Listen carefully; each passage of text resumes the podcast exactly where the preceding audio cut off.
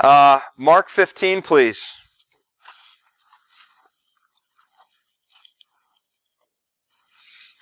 And we're going to start at verse 15. And we're going to read up through verse 32.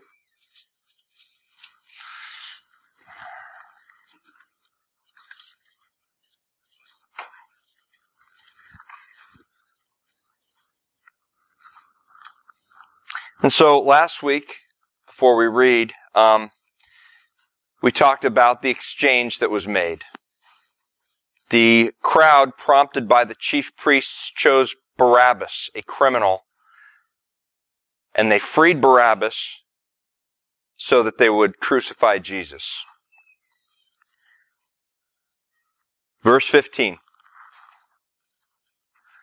So Pilate, wanting to gratify the crowd, released Barabbas to them, and he delivered Jesus after he had scourged him to be crucified. Then the soldiers led him away into the hall called the Praetorium. And they called together the whole garrison. And they clothed him with purple, and they twisted a crown of thorns, put it on his head, and began to salute him. Hail, King of the Jews! Then they struck him on the head with a reed and spat on him. And bowing the knee, they worshipped him. And when they had mocked him, they took the purple off him, put his own clothes on him, and led him out to crucify him. Then they compelled a certain man, Simon a Cyrenian, the father of Alexander and Rufus, as he was coming out of the country and passing by to bear his cross. And they brought him to the place Golgotha which is translated place of the skull. By the way, that's where we get the name Calvary. So we could rightly call ourselves Skull Chapel, but we don't. Um, verse 23 says, Then they gave him wine mingled with myrrh to drink, but he did not take it. And when they crucified him, they divided his garments, casting lots for them to determine what every man should take. Now it was the third hour, and they crucified him and the inscription of his accusation was written above, the King of the Jews. With him they also crucified two robbers, one on his right and the other on his left. So the scripture was fulfilled which says, and he was numbered with the transgressors. And those who passed by blasphemed him, wagging their heads and saying, Aha, you who destroy the temple and build it in three days, save yourself and come down from the cross. Likewise, the chief priests also mocking among themselves with the scribes, saying, Oh, he saved others, himself he cannot save. Let the Christ, the King of Israel, descend now from the cross, that we may see and believe. Even those who were crucified with him reviled him. And Father, even reading this, we are humbled.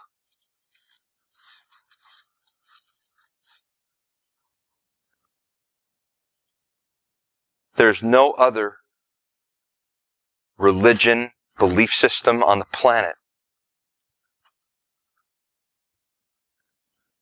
based off of the idea that their God was humiliated humbled himself, even to the point of death on a cross. And so today, we just pray that you would continue to make us ever aware of the fact that our Savior endured this for the joy set before him. Us. Thank you. In Jesus' name. Amen. A crossroad, well, that's a term that's used when one road intersects with another road. Example, go out to Lyons Road and Lantana Road, well, there's a crossroad there. Jog and Lake Worth, there's an intersection, there's a crossroad there. And when you give directions, crossroads are very helpful They're used as good reference points in helping someone understand where they're going. It's good to give the crossroad. Now, sometimes you're just trying to get across the road. In Florida, that can be a challenge. So we have measures in place to help you get across the road. If you've been to Publix, they have a crosswalk.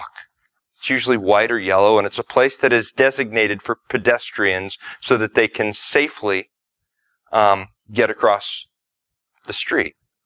And if you weren't li- living in Florida, it would be a very safe thing to do, uh, to use the crosswalk. But if not a crosswalk, there's another measure. Uh, when you're taking your kids to school, you see the crossing guards. And those guards are out there, and all they have to do is they have to simply put up a hand, and when they put up a hand, you better stop. Somebody's going to get hurt.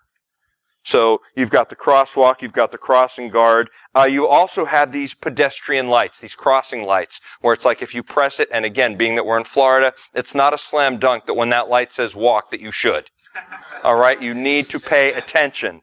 All right, and so we have these crossing crosswalks, we have crossing guards, we have lights to help you cross. Um, but most importantly, when we think of this thing called a crossroad that helps us find reference,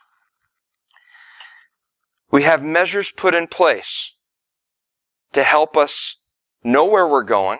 So you've got the crossroad, and then you've got all these other measures to help you get there safely. So to know where you're going and to get there safely, that's the point. Now, when we think of the word crossroad, Many of you think of that moment in your life where an important decision is in front of you and you have to either go this way or you have to go this way. And so we call it a crossroad. It's a moment of choice where a decision has to be made. It's a school to attend. It's a job to take. It's a job to turn down. It's a relationship to stay in. It's a relationship to walk away from. It's moving from your house. It's staying in your house. You're at a crossroad and you have a decision to make. Yet there's another definition. If you look up the word crossroad, it is a main center of activity. A main center of activity. And how fitting for us as Christians, we come here and we're looking for direction in our life, a main center of activity for us to consider before any decision is made, before any major decision, is the cross of Jesus Christ. When you come to a crossroad. And so it's a main center of activity because what the cross does, it intersects the things of heaven and earth. Um, what you believe about that cross, as we've said so often in here, determines how you see the world and what you do about it and how you respond to it. So it's about life's events that you are going through and the choices that you're going to make and how you put those events in perspective. Um, when that cross puts things in perspective, we can have an understanding of where we're supposed to go and how we're supposed to get there. That's what the cross does for us as the Christians. For the, cruci- the, the crucifixion, what we're going to take a look at today is Jesus is on his way to the cross. What we're going to see several characters who, as they are um, participating in this event, uh, their crossroad each of them comes to, and it provides a lesson, a teaching moment for us. Uh, the good, the bad, and the downright ugly. So quickly we'll take a look at a politician who chooses to please a crowd. And in doing so, it's a lesson in priority. Then we're going to take a look at the crowd that chooses to follow their leaders, and that's going to be a lesson in conformity. Then we're going to take a look at soldiers who abuse their position, and that's going to be a lesson in cruelty and human depravity. Then we're going to take a look at a citizen who chooses obedience. It's going to be a lesson in establishing a legacy. And then we're going to take a look at two criminals that he's crucified between that have to choose between life and death and their choice. Well, their lesson is about eternity. So last week, uh, Anthony, we talked about Pilate. And Pilate is an important uh, figure in this story. He's the Roman procurator, he's the governor, and Pilate is baffled.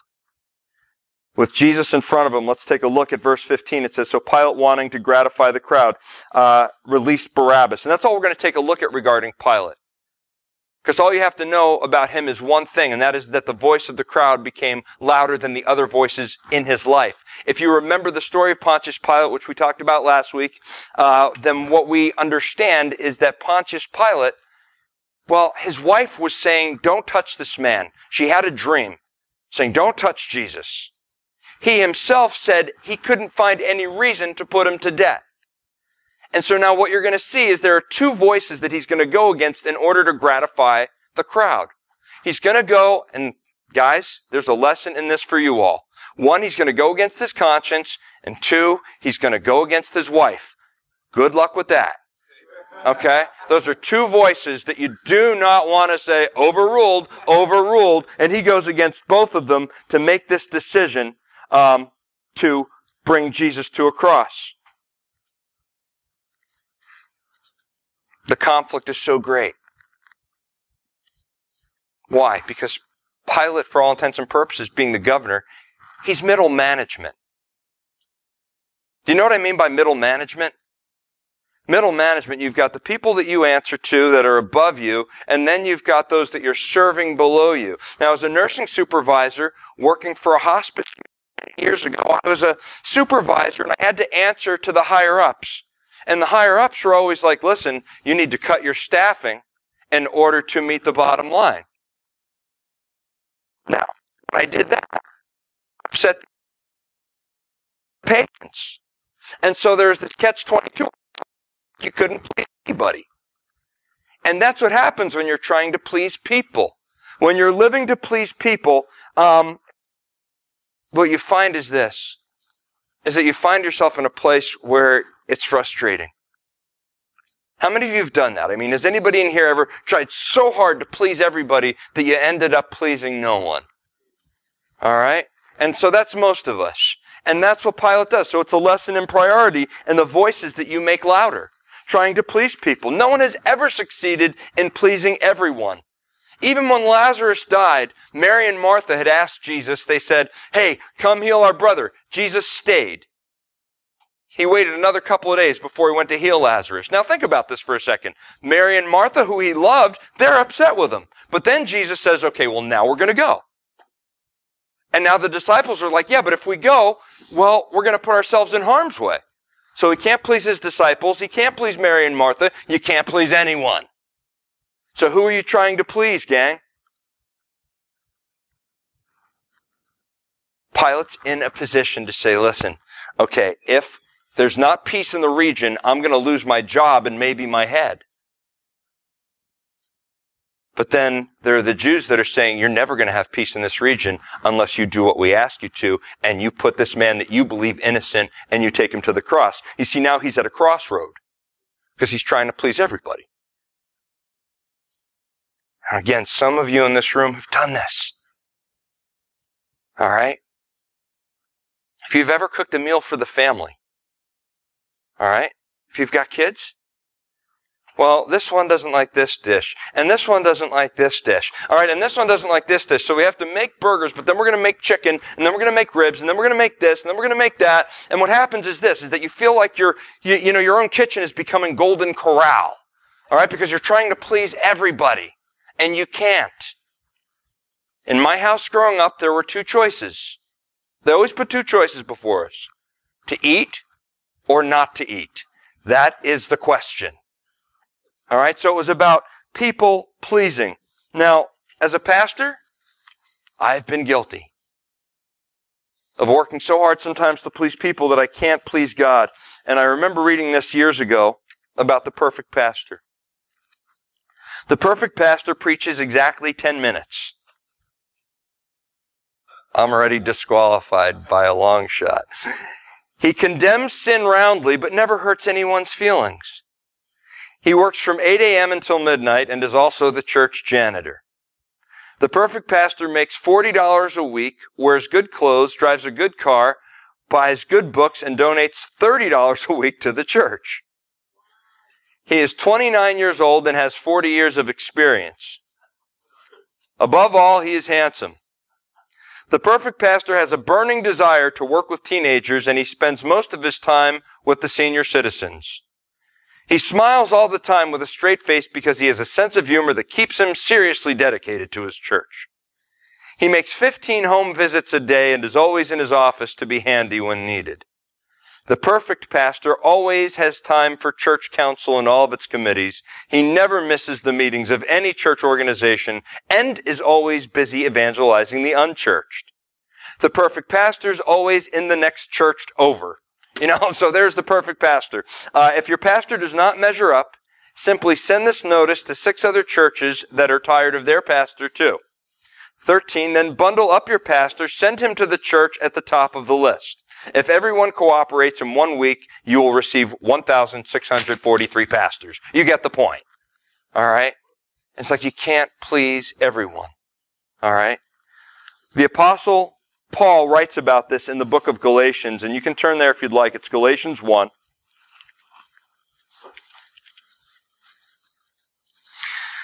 Now, this is an interesting case with Paul because in this moment, Paul had been called as kind of like the 13th apostle, apostle, eh, the 13th apostle. He's the odd man out.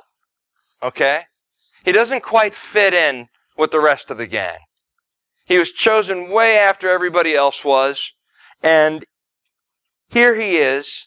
In this chapter, he actually gets in Peter's face because Peter's trying to please people. Paul says at point blank in Galatians chapter 1 verse 10, he says, For do I now, and this might be a good verse for some of y'all, for do I now persuade men or God? Or do I seek to please men? For if I still pleased men, I would not be a bondservant of Christ. Now, Paul's saying this. Later on in the chapter, what happens is this, is that you've got Peter, and Peter has been trying to witness to the Jews, uh, to the Gentiles, and that he's witnessing to the Gentiles. He's eating with them, and he's eating pork with them, and he's eating things he shouldn't be eating. But when the Jewish Christians walk in the room, he freaks out.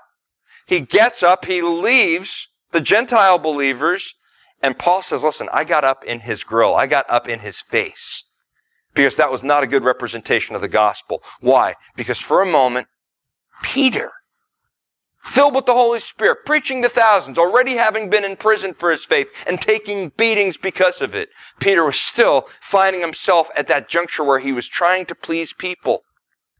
And if you're trying to please people, you cannot win. That's why when we get to that crossroad of having to choose God or man, what has to be the decision maker is what was done on that cross. Has anybody else done that for you? Has anybody else gone that far for you? Could anybody else ever go that far for you? No. He was the only one that could be offered as a perfect sacrifice. And so the first lesson, as we take a look at Pilate, was just a lesson simply in priority. But now let's take a look, because if politician gives us a message in priority, well, it says here that the crowd had called for Barabbas. Why? They were disappointed. They heard so much about Jesus. They thought this was their big chance to get away from the Roman government, to end the oppression. Listen, if this guy Jesus, if he can heal people, if he can bring people back from the dead, if he can feed the multitudes with nothing, then they have an army that's unstoppable, basically. Nobody's going to be able to stop Jesus.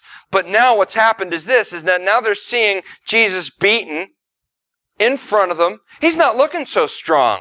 And the chief priests are going, see, we told you. See, we told you. And so what's happening is, is that the crowd is being swayed. And so what they do is they choose a criminal. And for us, it becomes a lesson in conformity. All right? Barabbas, as Anthony talked about last week, was a zealot. He was a religious rebel, a guerrilla. Some would even go so far as to say that he was a terrorist. In Matthew 27 verse 16, it says he was called a notorious prisoner. In Mark 15, 7, it echoed. In Luke 23, 19, he was, listen to this, because this is going to come into play later in this message. He was in prison with the rebels who had committed murder during the insurrection. That's very important. That's going to come into play later in this message. He was in prison with the rebels that were incarcerated for uh, insurrection and murder. And so the crowd they have made this choice, and it is a lesson for us in conformity. How many of you have ever made a decision just because everybody else made it and you just kind of went with the flow? So the crowd is being conformed. They're going with the way of the world. The chief priest sees the weakness. The chief priest, in seeing Jesus beaten like this, standing weakly before the crowd, the chief priest is going to manipulate it and compel the crowd to call for his murder. But the Bible tells us this as Christians, that when we come to a crossword and you have to go the way of the world or to go the way of God, if you have to go the way of the things of the earth or the way of the things of heaven, what should be your determining factor is that cross. Because the Bible says, do not be conformed to this world, but you be transformed by the renewing of your minds. What does that look like? Listen, you are being inundated with false news. I'm not talking CNN. I'm not talking about Fox. I'm not talking MSNBC. Of course, you know, there's false news there.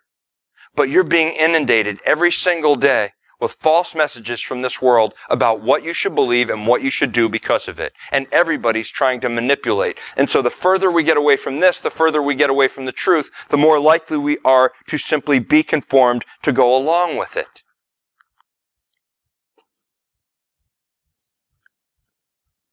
Up until recently, I had a philosophy about driving.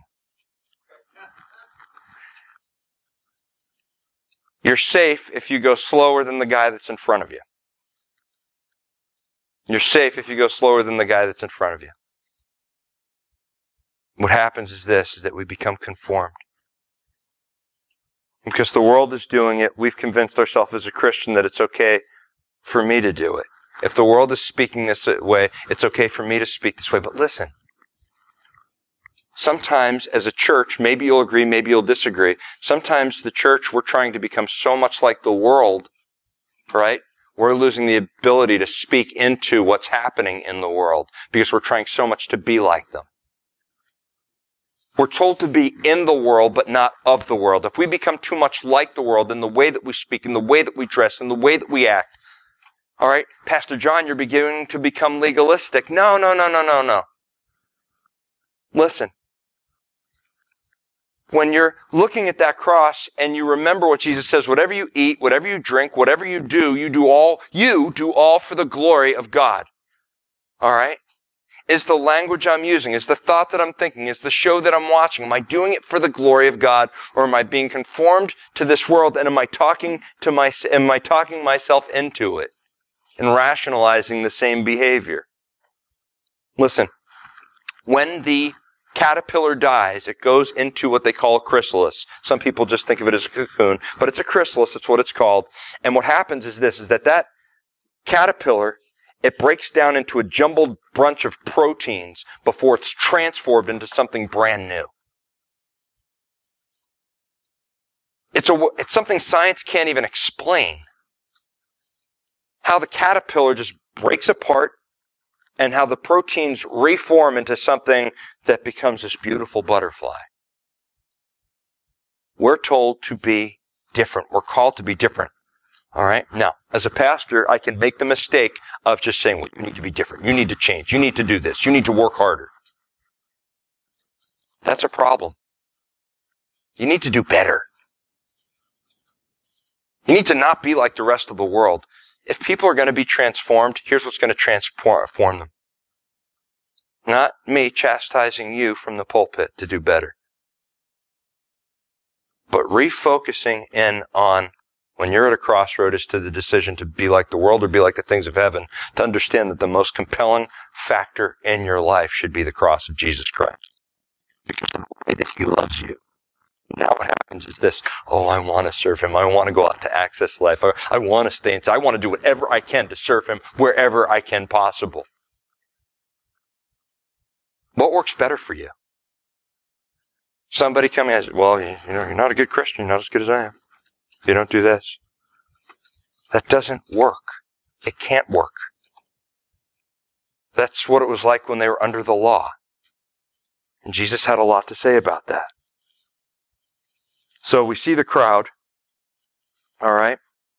Um, and the crowd is a lesson in conformity. So the politician is a lesson in priority.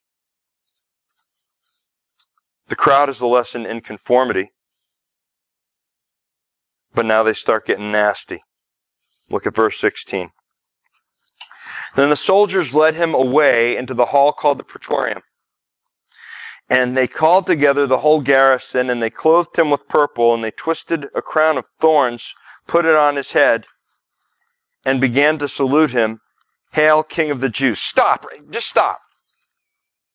Do you read that and you say, why would he allow them to do that?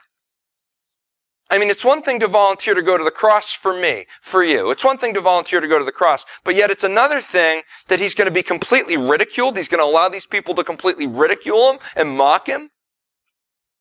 When do you say, you know what? This is enough. They're not worth it. Obviously not yet because after they twisted the crown of thorns and put it on his head, they began to salute, saying, Hail, King of the Jews. Verse 19 says, Then they struck him on the head with a reed and spat on him. And bowing the knee, they worshiped him. Mockingly. Verse 20, and when they mocked him, they took the purple off him, put his own clothes on him, and led him out to crucify him. I mean, when do you stop it and say, you know what, enough is enough. There are my rights too, and this isn't fair. You're God. The people that you created are doing this to you. I want to get us to think a little bit, right? Because as you're thinking about this and as you're rehearsing this and as this is playing out in your head, what I want you to be thinking is this. He's doing this for me. He's doing this for me. Why?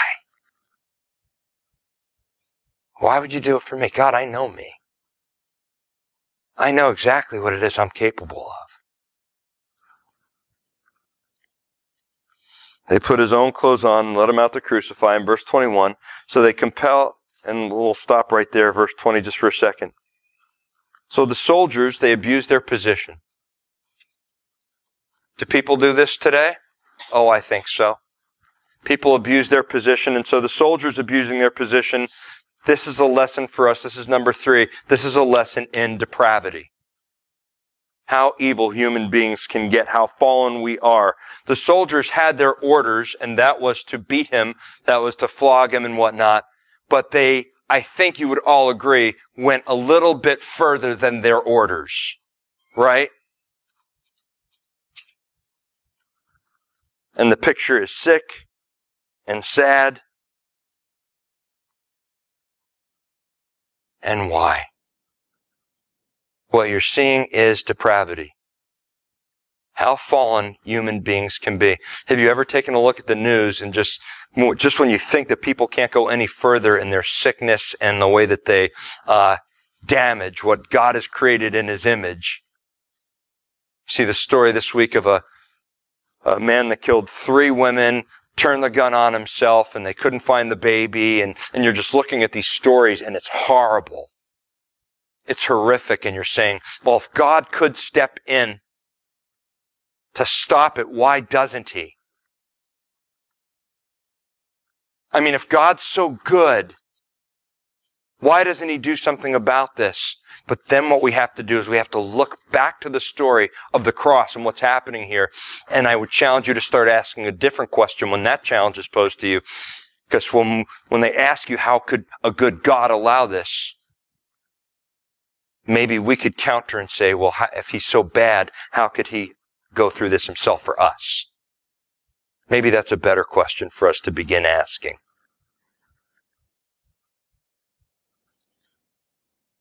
Has God stepped into events in human history and stopped horrible things from happening at times? He has. Does he always do it? No. Why doesn't he always do it? We have a fallen world, and if he doesn't let us see how far mankind, created in his image, fallen, will go, if we don't see how far we'll go, perhaps some people would never turn their heart and say, listen, we need you. This is bad. This is evil. And you're good. We're longing for something different. We're longing for something better. And so the soldiers abuse their position just as we so often abuse our positions. All right? Citizens abuse their positions. All right? And they end up what? They end up getting uh, arrested or incarcerated. So they abuse their positions. They end up getting incarcerated. People in authority, even police officers, can abuse their positions.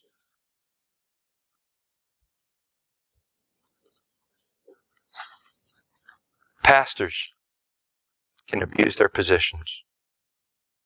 Priests can abuse their positions. Politicians can abuse their positions. Celebrities, entertainers can abuse their positions. And what we see are the effects of living in a fallen world. It was King David, man, a man after God's own heart.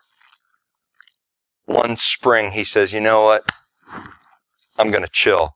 You guys go off to war. I'm going to kind of stay back.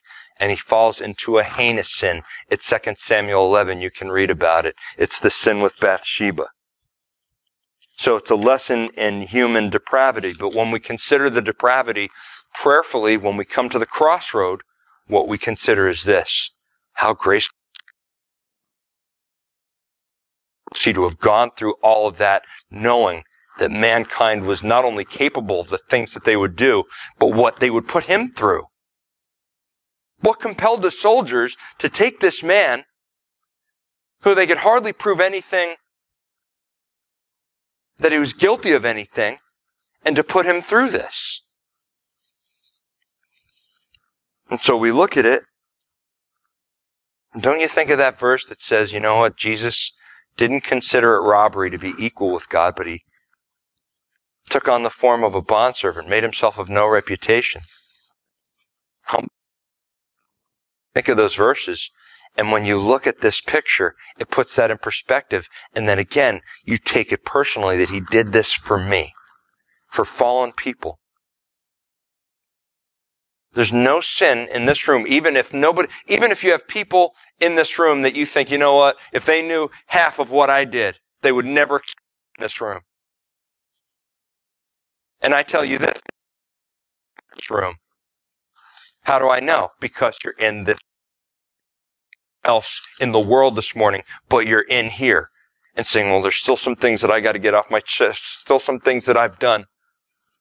The soldiers show us the height of human depravity and the fact that Jesus was not turning, listen, he was not turning back from the cross for them and for you.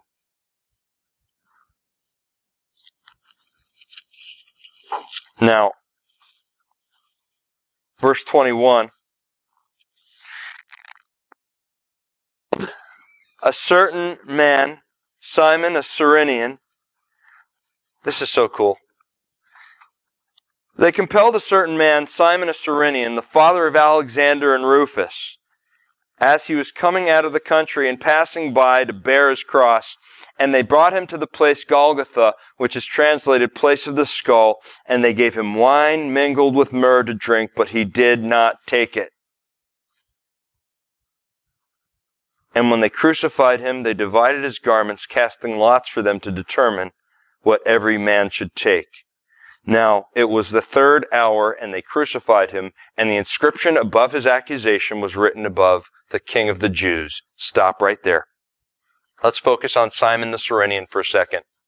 Simon the Cyrenian, we don't know much about him. Here's what you do know. You know what you need to know. You know what the Bible tells us. He's a Cyrenian. He most likely was from a North African region and came into Jerusalem for this time of the Passover. So he believed in the God of Israel, but what he understood about Jesus, we don't know. But here's the thing. It says here in the three Gospels, Matthew, Mark, and Luke, it says in three out of the four Gospels, it singles him out as a man that was compelled by the soldiers to obey their orders and carry the cross of Christ. Now, this cross in total would have been 300 pounds, the cross in total, but for the part that they had to carry, after a beating the likes of which Jesus took, to try to carry 100 pounds this way to Calvary, up this mountain to Calvary, he wasn't able to do it himself. And so they call on this citizen, and Simon is compelled to carry the cross of Christ. Understand this. Again, we don't know what he understood about Jesus. He didn't wake up that day saying, Boy, I sure hope I get to do something that's going to be of great significance for the rest of my life and for all of eternity. He most likely didn't wake up with that aspiration. He was basically just doing what the soldiers told him to do and to carry the cross. But in doing so, here's what happens. Look at the verse now. Look at it really carefully because it says here, verse 21, then they compelled a certain man, Simon a Cyrenian, the father of Alexander and Rufus. How's that? Wow. Right. Alexander and Rufus. Who are they? And why is it written here and recorded? Here's why.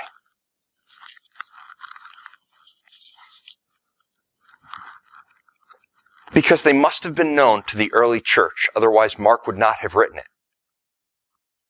And so, what we have here is a link and a lesson about this word. It's called legacy. A legacy. Rufus and Alexander, Rufus and Alexander, you know, you see, if you're to look up Rufus and Alexander, you'll see that Rufus was a figure in the church. He's mentioned in Romans 16. And Alexander is mentioned, um, Alexander seems to be mentioned in Acts 4 and Acts 19. And while they're not positive that these guys are the same Rufus and Alexander, a great case has been made through the ages to say that these were his sons and these, they were such prominent members of the church that what Simon did on that day was part of establishing his legacy simply because he showed up and he did what they told him to do. And isn't that usually how it works in scripture? It never has anything to do with somebody saying, Oh, I have these great aspirations to do this, this, this, and this. Listen, Paul, the apostle, was not sitting in a prison cell writing these letters and they would say, Well, Paul, what are you doing? Oh, I'm just uh, writing the New Testament. What are you doing? just, you know, writing a little bit of the New Testament that, you know, people are going to be reading for thousands of years. He had no idea. Why was he writing to the church in Corinth? Because he was infuriated with them. All right, he's writing this letter saying, okay, well, the church in Corinth is messing up. I'm going to write this letter. He had no idea at that moment that that letter is going to be circulated from then on through the history of the church uh, and make it into our Bibles here in the year 2020. The point is this when you come to a crossroad, well, when we're acting in obedience, what happens is this, is that we're establishing something. When you are acting in obedience to God, you're establishing a legacy and a legacy to be passed on to your Rufus and Alexander, whether you have biological children or spiritual children. And please listen to this, because everybody in this church, if you don't have biological children, you should have spiritual children. You should have people that you're pouring into, that you're being obedient with, that you are discipling, and that you're loving on so that they can look at you and see Jesus. That's part of your legacy. What are you doing with it? All he does is he gets up and he says, okay, they, they tell him to carry the cross. Okay, I'm gonna, I'm gonna, I'm gonna carry the cross.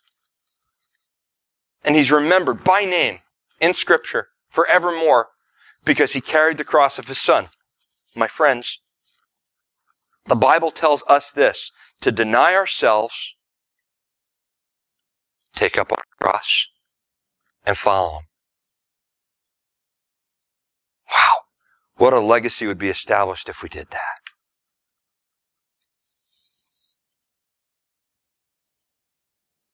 What a legacy would be established if we made the commitment and we had the resolve to say, you know, whatever it means. When I wake up today, I'm taking up my cross. I thought of this quote concerning legacy. I think we've shared it up here before. Some people say Buddha said it. Some say Margaret Thatcher said it. Some say it's a Chinese proverb. Nobody knows where it came from, so who cares? But let's read it anyway. It says, Be careful of your thoughts, for your thoughts become your words. Be careful of your words, for your words become your actions.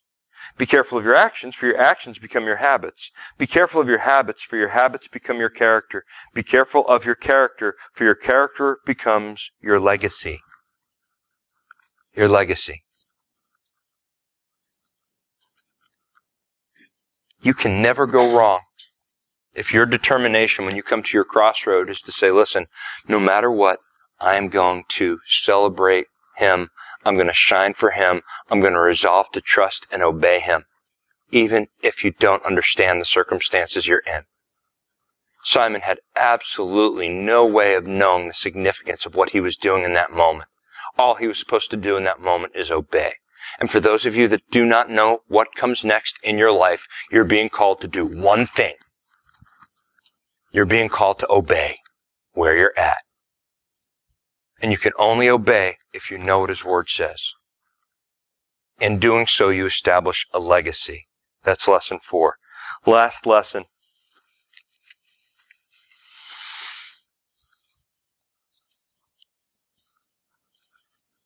Verse 27 is going to take us through verse 32. And it says, With him they also crucified two robbers, one on his right and the other on his left. So the scripture was fulfilled, and he was numbered with the transgressors. And those who passed by blasphemed him, wagging their heads and saying, Aha, you who destroy the temple and build it in three days. Save yourself and come down from the cross. Likewise, the chief priests also, mocking him themselves with the scribes, said, Oh, he saved others, himself he cannot save. Let the Christ, the King of Israel, descend now from the cross, that we may see and believe.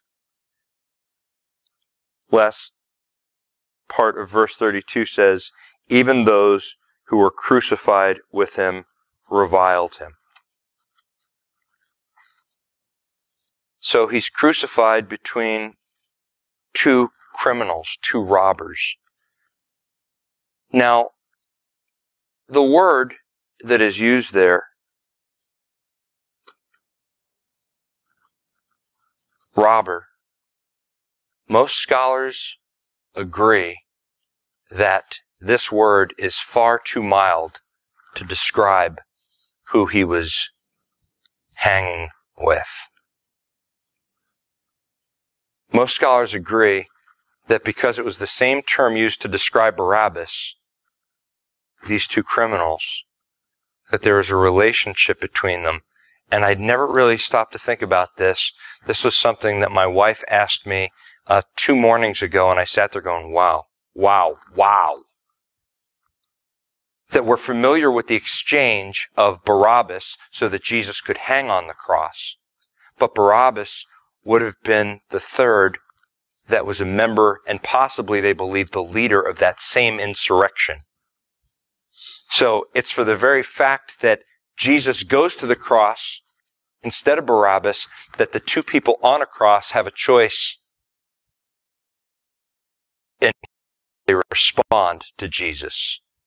Now, this gospel says, uh, even those who were crucified with him reviled him. And you're saying, well, that doesn't make sense because if I remember the story right, Pastor John, there's one on one side that acknowledges that he is, in fact, uh, the Messiah. Isn't that right? Then why doesn't Mark record it? Well, again, this is why we have four gospels. It wasn't that Mark got it wrong. It was that Luke expands on the idea. You can turn in your Bibles real quick if you would like to. It's over to the book of Luke, chapter 23.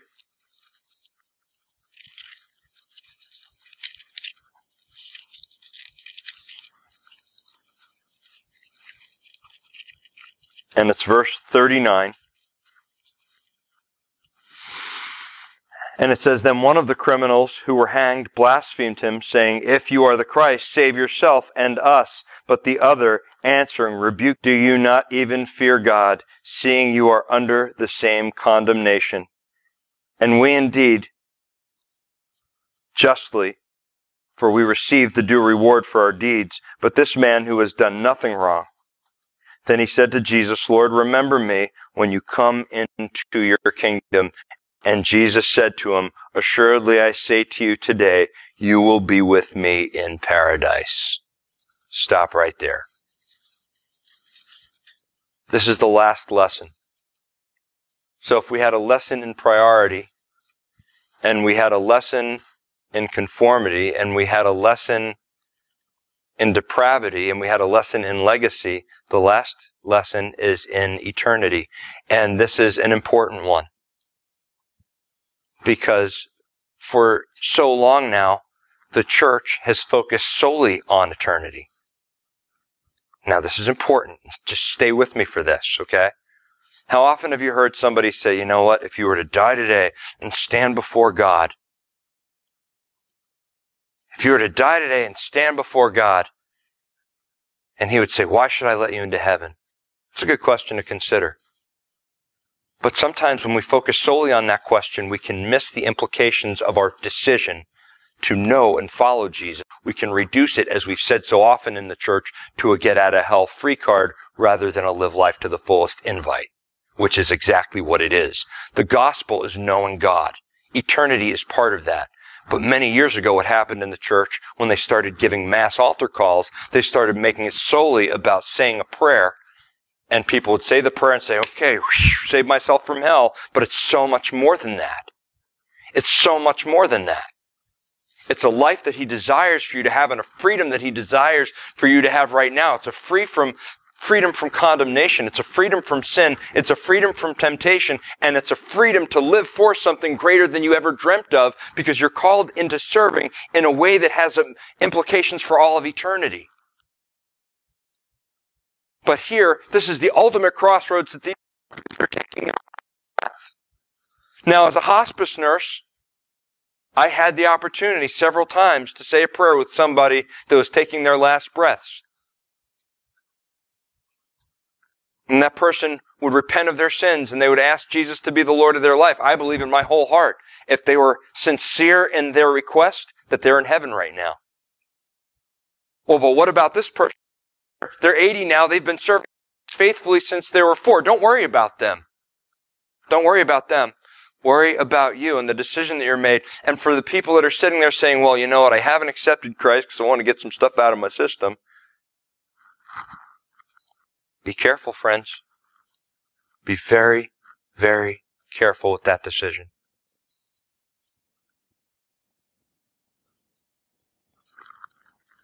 There's no way that we can consider the implications of that without thinking about what happened this week when somebody that seems like they are indestructible passes suddenly. What happens is this, is that we come to a crossroad. We come to a crossroad. We come face to face with what, let's say it like that, face to face with what we believe for all of eternity. When you watched Kobe Bryant play basketball, it looked like the man, just like Michael Jordan, it looked like he could fly. And to hear at 41 years old, gone. And a 13 year old gone. Seven other people on the plane, just gone like that. And what happens is this, is that when we have invested in watching and rooting for someone or rooting against that person, but when we see that happens, it brings us face to face with the reality of that, the fact that we are not indestructible. And so, in our lesson, we see the politician popularity, the crowd conformity, soldiers depravity, Simon legacy, criminals eternity. But now consider when we think of the legacy that we leave behind, right now, we're not concerned so much with the highlight reels and the trophies and the NBA championships. All that matters is one thing, and that is where he stood with Jesus. And that determined his actions and the legacy he established here and in front of God. I don't know what his relationship was like with God. I don't want to even claim to go there because I don't know. But what I do know is this, is that when we see something like that, doesn't it make you think?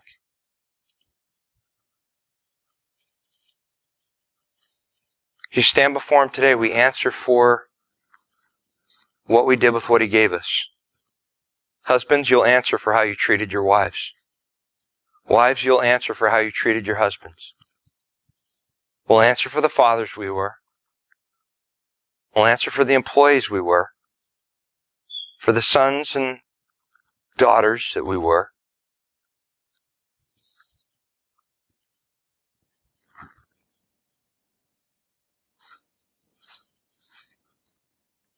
So every time we open this book, what happens is that we come to a crossroad. For some people opening up the book for the when they learn about Jesus, you're at a crossroad. You have a decision to make about your now and your eternity.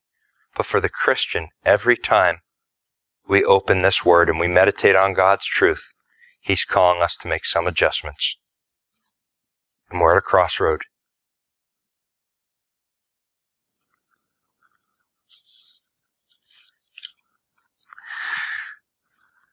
Before they died, Confucius said something interesting. He said, I am not the way.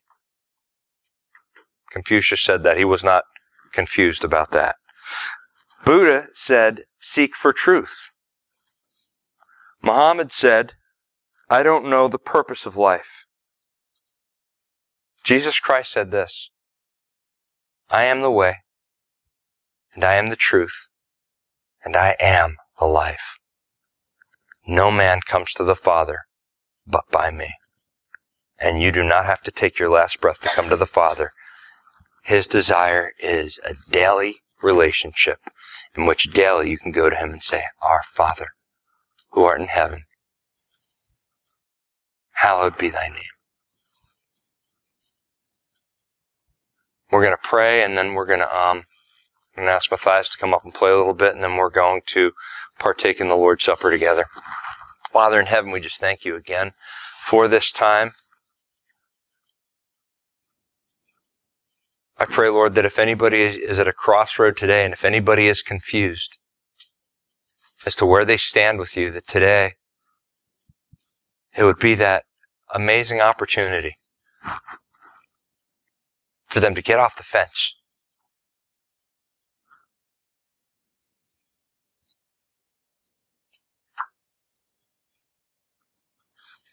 Father, we love you. We love you because of a great act of love that had been shown to us on a cross so many years ago. And as we're about to come to this table, we pray, Lord, that you would speak to us during this time. We're so busy speaking sometimes. This is a good time to listen.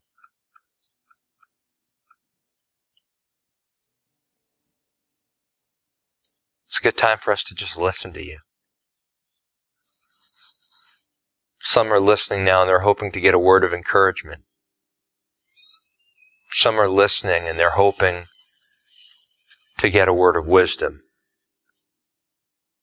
Some are listening and you're convicting their heart about an area that they need to make some changes.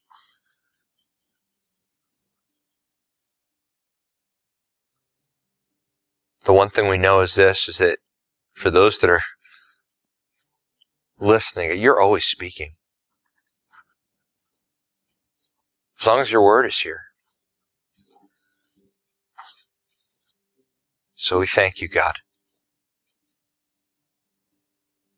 In Jesus' name.